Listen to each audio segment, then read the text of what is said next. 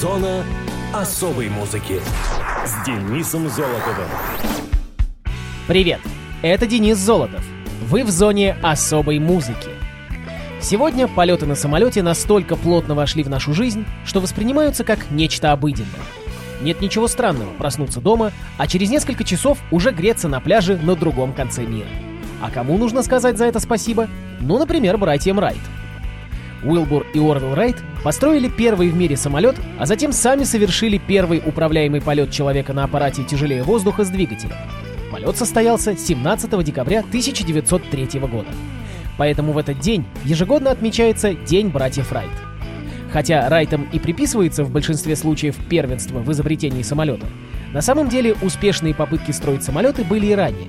Но зато именно братья Райт первыми смогли управлять построенным аппаратом в воздухе, что в дальнейшем дало огромный толчок развитию самолетостроения в мире.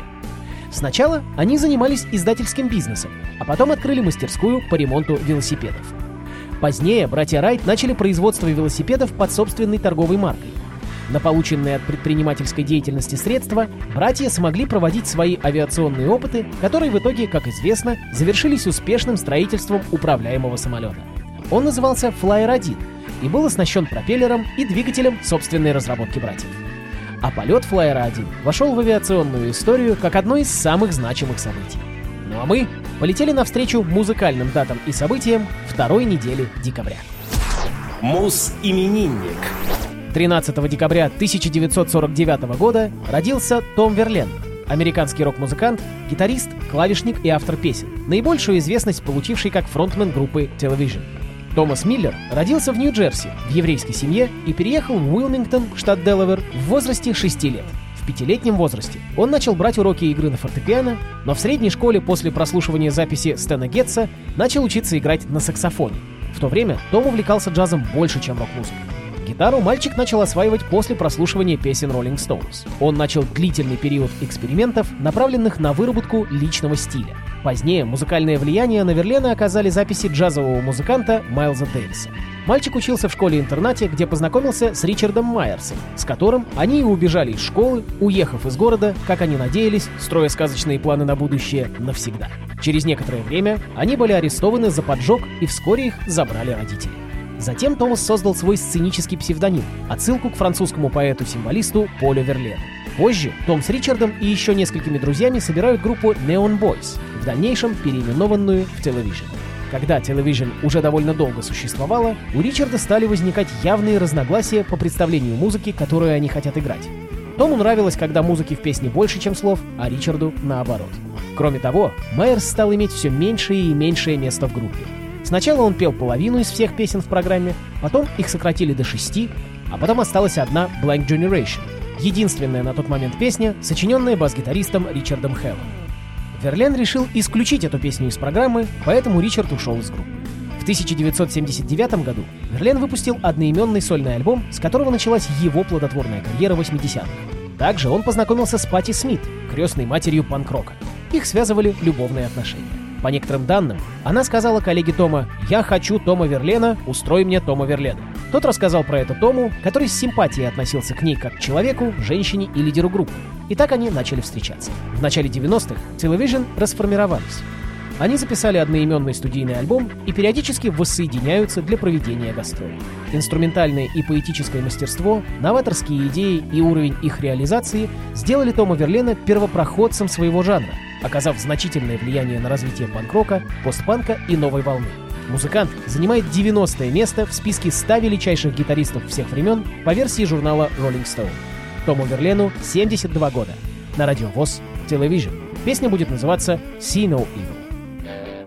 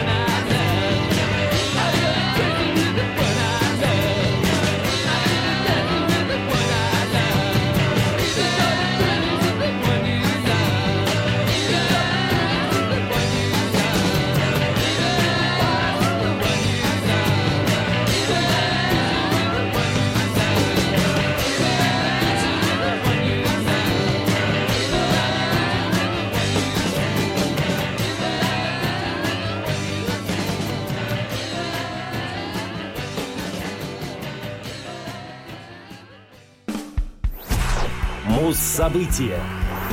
восемнадцатого декабря две тысячи двадцатого года Пол Маккартни выпустил пластинку «Маккартни три», частично сочиненную и записанную в девяносто втором и две тысячи двадцатом во время самоизоляции. «Маккартни три» — восемнадцатый сольный альбом английского музыканта. Он вышел на лейбле Capitol Records. Диск служит продолжением его сольных альбомов «Маккартни» семидесятого и «Маккартни два» восьмидесятого. Пластинка получила признание музыкальных критиков.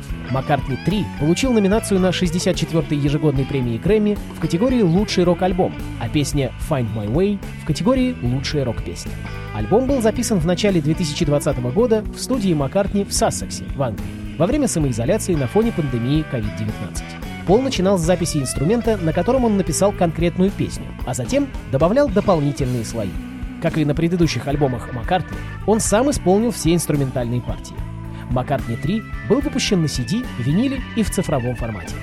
Виниловое издание включает в себя различные цвета. Диск имел высокие продажи на международном рынке, он дебютировал на первом месте в ю кей Albums Chart, став первым сольным альбомом музыканта, занявшим первое место в его родной стране после Flowers in the Dirt тысяча девятьсот восемьдесят девятого года. Альбом достиг вершины продаж, разойдясь тиражом в тридцать три тысячи семьдесят девять экземпляров. Он вошел в первую десятку рейтинга продаж и во многих других европейских странах. В США дебютировал на втором месте в Billboard двести с общим количеством продаж в сто семь тысяч копий.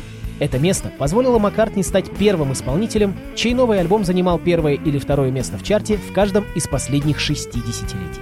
Также «Маккартни три» стал самым продаваемым альбомом на первой неделе в США, превзойдя диск «Evermore» Тейлор Свифт и «Music to be Murdered by» Eminem. На Metacritic альбом имеет средний восемьдесят один балл, основанный на двадцати трёх обзорах, что указывает на всеобщее признание. Сайт-агрегатор Any Decent Music дал ему семь целых шесть десятых балла из десяти на основе их оценки критического консенсуса. шестнадцатого апреля две тысячи двадцать первого года Маккартни выпустил альбом ремиксов «Маккартни три Imagine». Выбор треков курировал сам музыкант, пригласив, цитата, «друзей, фанатов и новых знакомых». Но у нас оригинальный релиз. Пол Маккартни. Диск «Маккартни три». Песня будет называться «Find My Way».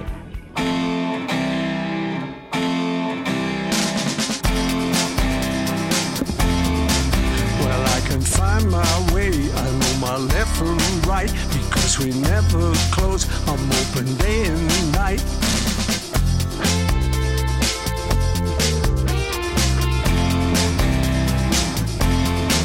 I know my way around, I walk towards the light, I'm open round the clock, I don't get lost at night. You never used to be afraid of days like these, but now you're overwhelmed by your anxieties. Let me help you out, let me be your guide, I can help you reach the love you feel inside.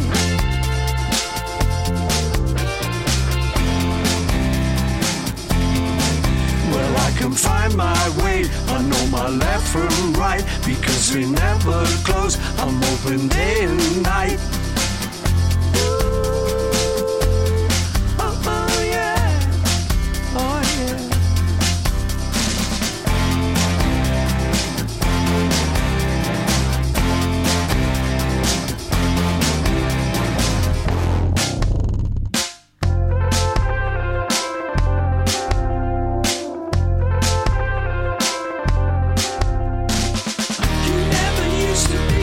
Afraid of days like these.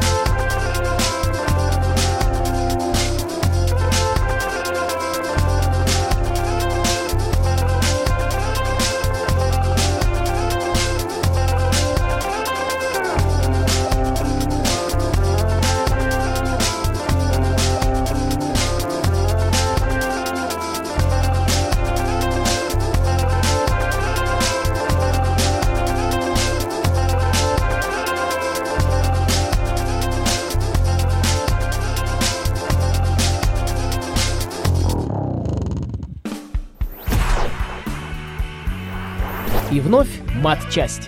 В конце лета я ездил с гастролями в Карелию и на пару недель задержался там. Отдохнул и посетил некоторое количество музеев. Надо признаться, это не первый мой визит в край Тысячи озер. Впервые мы были там в одноименном с названием моего музыкального коллектива поселке Калевала. Или Калевала. И почему бы нам сегодня не поговорить о национальном музыкальном инструменте карелов, вепсов, финнов и ингерманландцев, о кантеле. Кантеле — это струнный щипковый инструмент, который относится к типу цитры. В свою очередь, цитра — инструмент, получивший наибольшее распространение в Австрии и Германии в восемнадцатом веке. Близкое родство кантеле выявляется с эстонским канелем, литовским канклисом, латышским коклексом и русскими гусами. Есть несколько версий происхождения названия инструмента. По одной из них слово было заимствовано прибалтийско-финскими народами у балтославянских. Прибалтийско-финское «кантеле» — «гусли» восходит к раннему славянскому «готли» — струнный, буквально гудящий музыкальный инструмент. От него у славян и получилось «гусли». Есть предположение, что слово заимствовано из балтийского «кантель», давшего позже имя литовскому «канкликсу». От слова «кантеле» образовано слово «кантеледа». Так называется сборник финских народных рун, стихов, как его называют «младшая сестра» эпоса Калевала. Он был составлен фольклористом и лингвистом Элиасом Лёнротом и впервые издан тремя выпусками в тысяча восемьсот сороковом — сорок первом годах. Суффикс «тар» указывает на женский род, то есть кантелетар, дочь кантеле или муза-покровительница игры на кантеле. Первые инструменты были цельнодолбленными и имели пять струн. Короб кантеле изготавливали из ольхи, колки из березы, а струны — из конского волоса. По мере развития музыкальной культуры совершенствовался и инструмент. Верхнюю деку стали делать из еловой дощечки. На смену струнам из конского волоса пришли жильные, а затем и металлические. Увеличилось и их количество. Число доходит до тридцати шести. Наиболее распространенными были пять, десять, двенадцать и шестнадцать струнные кантели, которые имели диатонический строй. В настоящее время в Карелии существует две разновидности кантели — диатоническая и хроматическая. Диатоническая кантели предназначена для исполнения народной музыки. Для исполнения классической музыки необходимо иметь инструмент с хроматическим звукорядом, чем и была вызвана необходимость в усовершенствовании данного инструмента. На хроматическом кантеле можно исполнять как народную, так и классическую музыку. Первым, кто обратился к изготовлению хроматического кантеля, и был тот самый Элиас Лёнрот. В тысяча восемьсот тридцатых — сороковых годах им было изготовлено два хроматических кантеля, одно из которых сейчас хранится в музее в Финляндии. В начале тысяча девятьсот тридцатых под руководством сотрудников фольклорной секции научно-исследовательского института Виктора Гудкова мастерами Клюхиным и Емщиковым был изготовлен профессиональный инструмент. В тысяча девятьсот тридцать шестом году был организован государственный ансамбль ка эс эс эр «Кантеле» во главе с Гудковым. В настоящее время хроматическое кантеле получило распространение и в Финляндии. В советское время Гудковым и Клюхиным было создано семейство усовершенствованных кантеле пикколо, прима, альт, бас и контрабас, использующихся в национальных оркестрах и ансамблях. Во время игры инструмент держит на коленях в горизонтальном или слегка наклонном положении, и пальцами обеих рук защипывают струны. На кантеле играют соло и аккомпанируют рунам народного эпоса Калевала. Вот оттуда, с родины эпоса, у меня и есть уникальный диск с композициями на кантеле. Одна из них и звучит в эфире. «Pohjolan laulu», что означает «песня севера».